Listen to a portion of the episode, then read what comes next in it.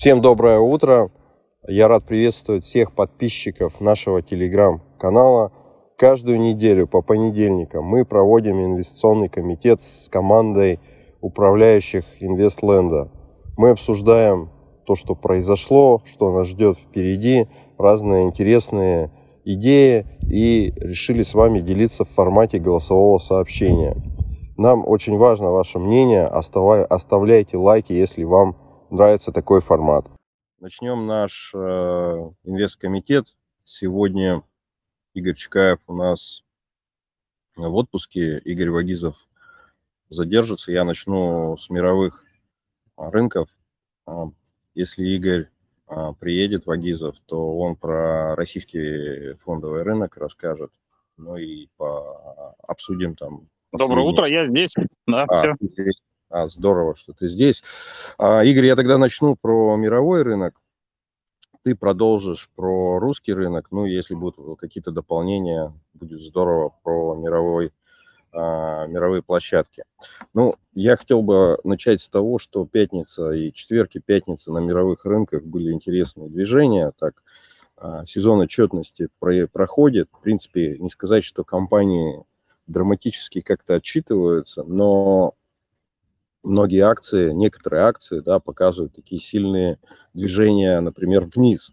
Например, акции Snap упали на 20, больше, чем на 26 процентов, при этом э, выручка не так значительно просела, да, там, ниже прогнозов, да, но, в общем, реакция рынка была вот такая, минус 26,6% за одну торговую сессию, это было в пятницу, и компания, ну, принципе, анонсировала, что есть некоторые сложности по рекламе а, с Apple, о продаже рекламы, и на этом фоне еще и Facebook завалился на 5%, ну и Google тоже упал на 3%. То есть вот мы видим очень такую волатильную а, волатильный рынок по технологическим бумагам. в последнее время. Если взять Facebook, то его трясет уже достаточно э, долго и серьезно. Кстати, он сегодня будет отчитываться. Будет интересно посмотреть, как, как будет после того, как он уже упал, да, как, какое будет поведение. Будет восстановление или еще что. Ну, осталось ждать недолго. Сегодня они будут э,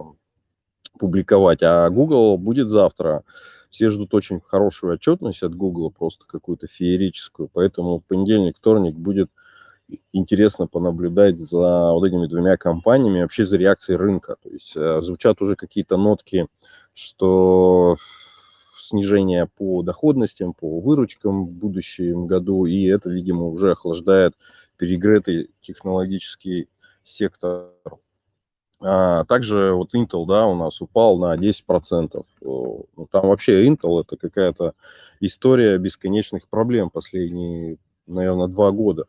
А, то есть акции мало того, что не растут, они еще падают по 10%, а, при том, что их а, на, на горизонте их конкурентов, там NVIDIA за это время удвоилась, AMD практически удвоилась, Intel продолжает быть лузером на этом рынке, и на фоне того, что, в общем-то, сектор весь растет, продажи растут, и, в общем-то, многие компании добывают, добиваются больших результатов, Intel продолжает быть каким-то изгоем.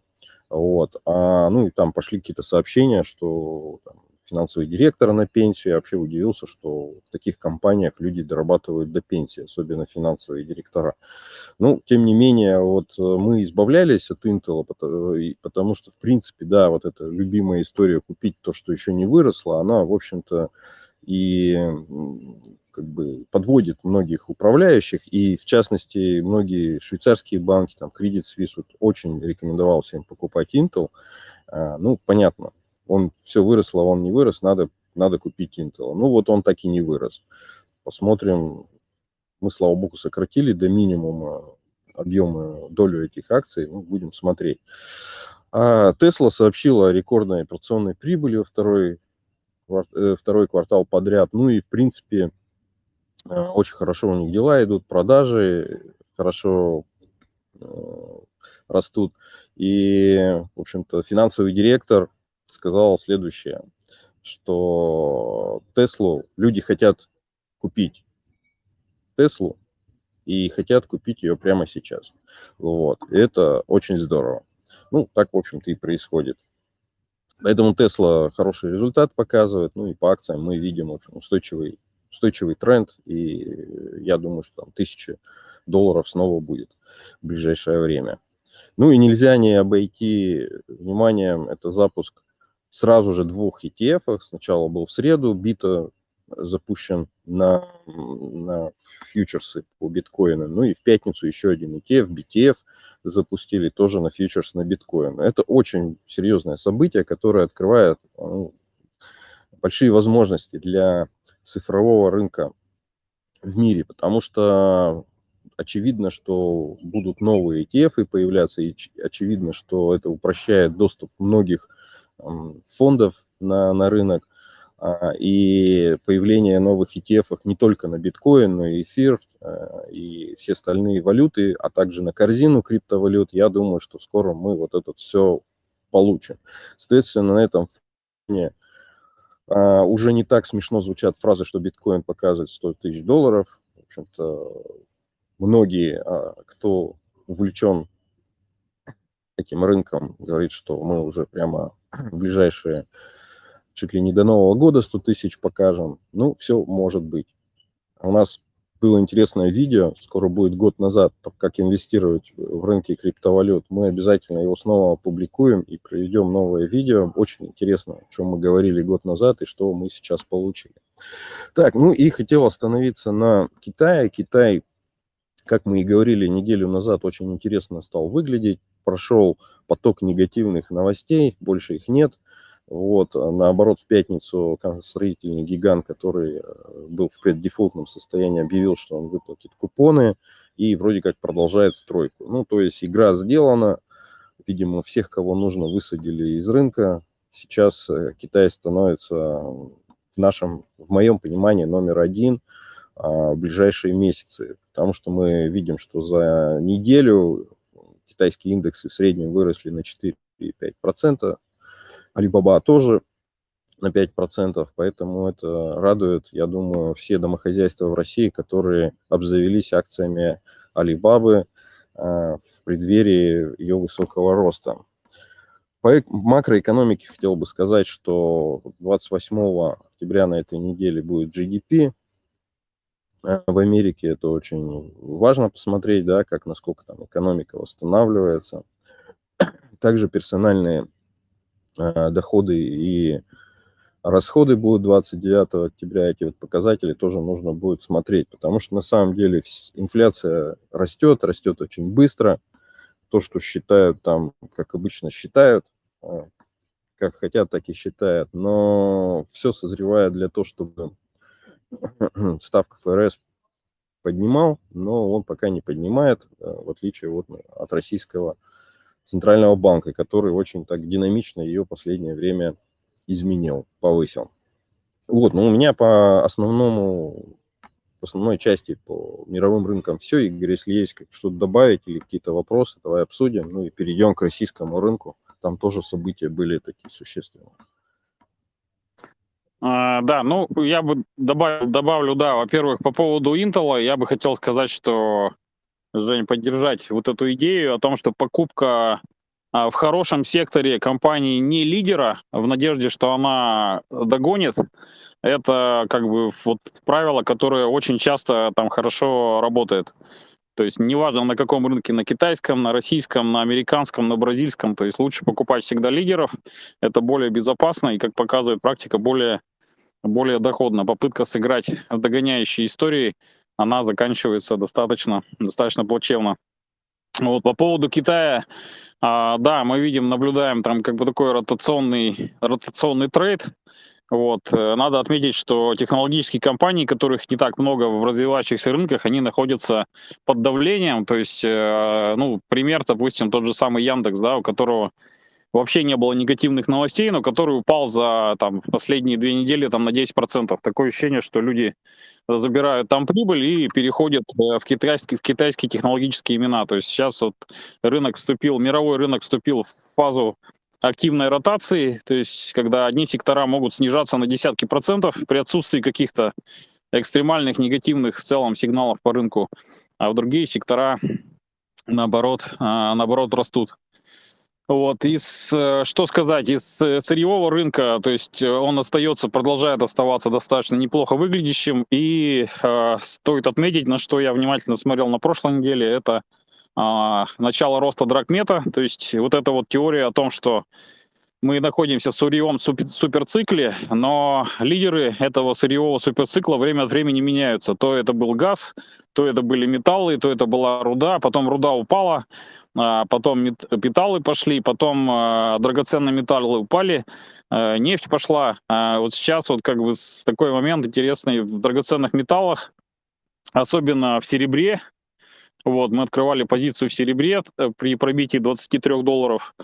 Вот, и на самом деле считаем, что есть, есть такой потенциал восстановления цен на а, Дракмет, который, в принципе, весь этот год корректировался, корректировался достаточно сильно, вот, э, в силу там понятных причин, но тем не менее э, потенциал достаточно неплохой. Более того, начали после э, сильной коррекции в 30-35% активное восстановление акций сектора Дракмета. То есть мы видим, что GDX, это ETF на голдмайнеров, начал неплохо прибавлять ну и компании, в том числе и российского рынка драгоценных металлов, начали очень активно корректировать то, то снижение, которое было последний, ну, наверное, почти последний год. Последний год снижение наблюдалось. А, по российскому рынку событие недели – это повышение ставки до 7,5 на 75 базисных пунктов. А, очевидно, что рынок все-таки в разговорах, говоря об этих цифрах, не закладывал сценария, что ставку повысят 0,75 и еще пообещают повысить, ну не пообещают, а э, вероятно, что ставка будет повышена еще в этом году. Поэтому это привело краткосрочно к резкому укреплению рубля до 70 э, рублей за доллар. Правда, после этого достаточно динамично отскочили. Вот, поэтому, в принципе, не исключен сценарий, что рубль может выйти ниже 70 где-то локально, вот, и торговаться э, на уровнях ниже 70, именно исходя из того, что дифференциал ставок будет больше, чем рынок э, закладывал до этого. Вот. С точки зрения рынка акций, что это, к чему это может привести, это на самом деле ситуация достаточно такая не очень приятная, потому что если такая тенденция продолжится, экспортеры, особенно если их котировки в рублях, могут начать испытывать давление, что мы наблюдали в периоды укрепления рубля Э, в 2017-2018 году. Вот. Рынок э, индекса МВБ закрылся на минимуме за последние две недели. Вот, то есть ближайшие там э, дни, наверное, покажут, насколько эта коррекция была локальная или она перерастет в какую-то среднесрочную коррекцию после, после роста. А, вот, поэтому видим, что несмотря на хорошие цены на сырье, уже в нефтяных акциях нет, нет спроса. И Э, в «Газпроме», в Сбербанке, они находятся тоже в такой фазе, фазе коррекции. Вот из таких сильных секторов, которых мы увеличивали на этой неделе, вот стоит отметить, пожалуй, это там полиметалл и полюс. То есть на фоне индекса там МВБ коррекции они выглядели достаточно неплохо, несмотря на текущие колебания на текущие колебания э, дракмета. Вот. И еще стоит отметить, что, наверное, важный фактор обычно Э, динамика акций золотобывающих компаний является таким подтверждающим индикатором для динамики цен на сам металл. Потому что все то, что мы наблюдали в последнее время, скачки золота вверх, э, часто не приводили к позитивной динамике акций золотодобытчиков. Сейчас ситуация поменялась. То есть даже когда золото не растет, видим, что спрос возвращается в золотодобытчиков, поэтому рекомендую этот сектор смотреть, смотреть внимательно. Вот, поэтому по э, российскому рынку вот ситуация именно такая. То есть, э, повторюсь, укрепление рубля это не есть хорошо для позитивной динамики э, там российских, э, россий, российских акций. По рынку облигаций тоже, как бы мы видим, э, снижение ОФЗ, то есть уже там длинный конец подходит вплотную к отметке 8% по доходности. Вот, поэтому э, я думаю, что вот те сигналы, которые дал Центральный банк, говорят о том, что э, цикл э, повышения ставки, возможно, еще не, не закончился. Поэтому с длинным концом э, кривой, наверное, нужно быть очень, очень аккуратным. Вот, ну, вот вкратце, наверное, все. Да, наверное, стоит сказать про рынок, который является одним из ключевых на развивающихся. Это динамика Бразилии. А, там, если не ошибаюсь, они показали минимум этого года. Вот, то есть это еще раз говорит вот это о ротационном характере э, рынков в этом году. То есть э, уже нет такого, что если покупают развивающиеся рынки, берут все. Мы видим, что даже сырьевой рынок бразильский, который схожий по структуре с российским, выглядит очень слабо. Там есть политический фактор, э, понятно, там президентские выборы, но динамика выглядит очень грустно на фоне э, цен на сырье, которые, динамики цен на сырье, которые мы наблюдали. То есть там произошла очень сильная там распродажа в облигациях, распродажа в э, акциях, вот, и это тоже такой фактор не очень приятный для, там, для рынка в целом. Вот, то есть такое ощущение, что одни и те же деньги перетекают из рынка в рынок и широко и масштабно э, не хватает ресурсов для того, чтобы вот так поднимать э, все рынки, э, все рынки разом. Все, у меня все, спасибо. Да, хорошо, что ты, кстати, сказал про Бразилию. Действительно, я смотрю, она вообще просто очень сильно тоже отстает. Вот, и, ну, так скажем, нехорошо не хорошо себя очень чувствую.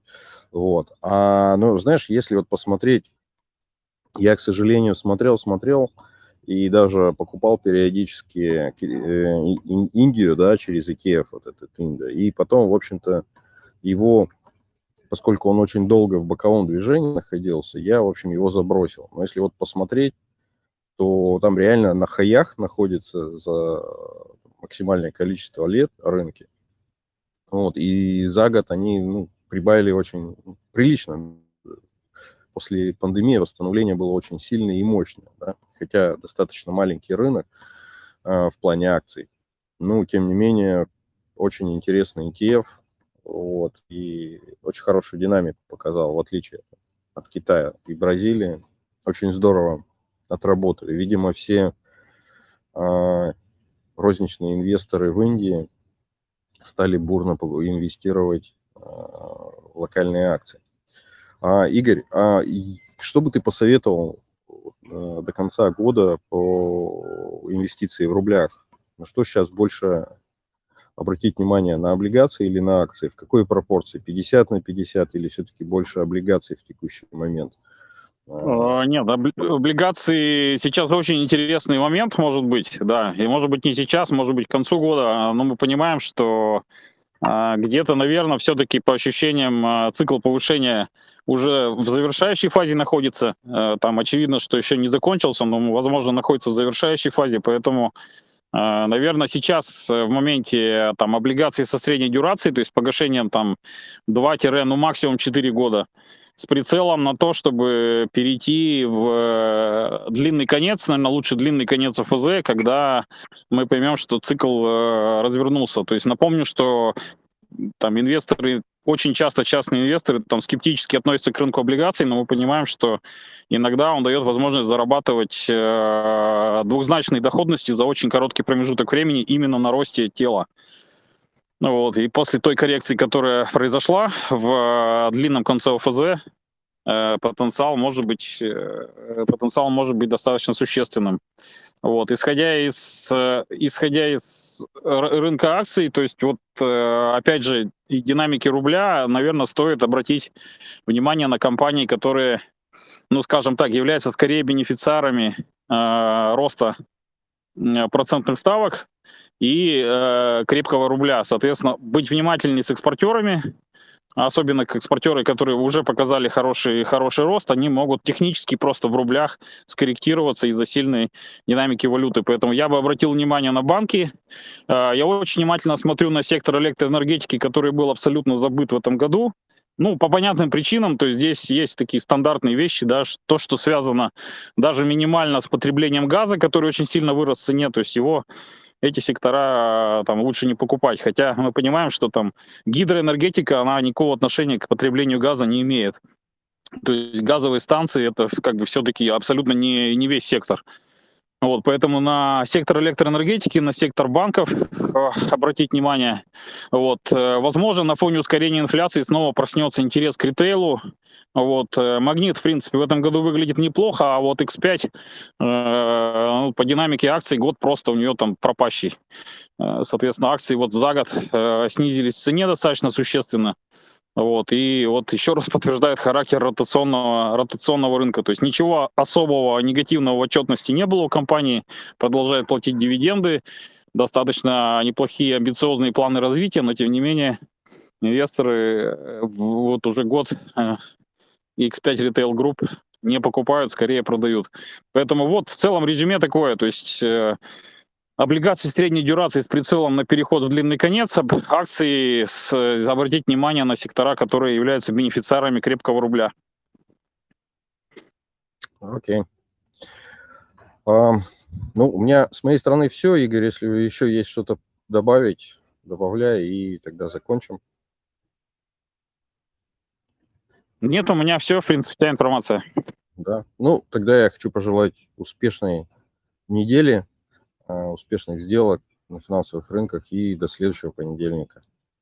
Да, еще один э, нюанс, наверное, Женя хотел сказать про э, разместилось очень такое ожидаемое было IPO компании Udemy, это образовательная платформа, uh-huh. вот и все больше IPO проход, ну, разместилось значительно хуже, чем ожидали как бы хайперы, которые ожидали, что ее будут разгонять. Вот. Э, есть как бы ощущение, что все больше и больше инвесторов разочаруются в рынке IPO. Вот, то есть э, закатилась ли звезда этого рынка там надолго или это временное явление, пока сложно сказать. Вот, но мы видим, что все больше и больше IPO, которые бывают, оно уже не пользуется спросом. Здесь эффект эффект такой домино. Вот, потому что инвесторы, которые как бы поучаствовали в неудачных IPO, они все более более осторожно подходят к следующим сделкам. А если они все более осторожно подходят к следующим сделкам, уже хайпа все меньше и меньше. А хайпа все меньше и меньше, это порождает еще большую осторожность в участии в сделках. А, вот. И мы видим, что многие фонды, а, которые участвовали в IPO, они закрываются и раздают деньги своим инвесторам, потому что не видят потенциала в этом сегменте а, на ближайшие, ну, как минимум, месяцы. Поэтому такое тоже интересное наблюдение. То есть вот э, очень много неудачных сделок, при том, что фондовые индексы не падают, но тем не менее вот у новых компаний, э, которых, которые выходят на первичный рынок, соответственно, все меньше и меньше таких вот спекулятивных инвесторов, которые хотят в этом участвовать. Посмотрим, насколько эта э, тенденция в, продолжится. Спасибо. Ну, мне, да, мне кажется, что сейчас э, больше любителей со стороны этих инвесторов, мне кажется, в крипту больше уходит денег, потому что, ну, как бы после того, что ETF запущены, мне кажется, интерес будет повышенный. Возможно, часть денег, которые направлялись в IPO как рисковый способ инвестирования, вполне возможно будут аллоцироваться на крипту сейчас. А, Игорь, спасибо тебе огромное. Давай до следующей недели. Да, всем всего доброго. До свидания.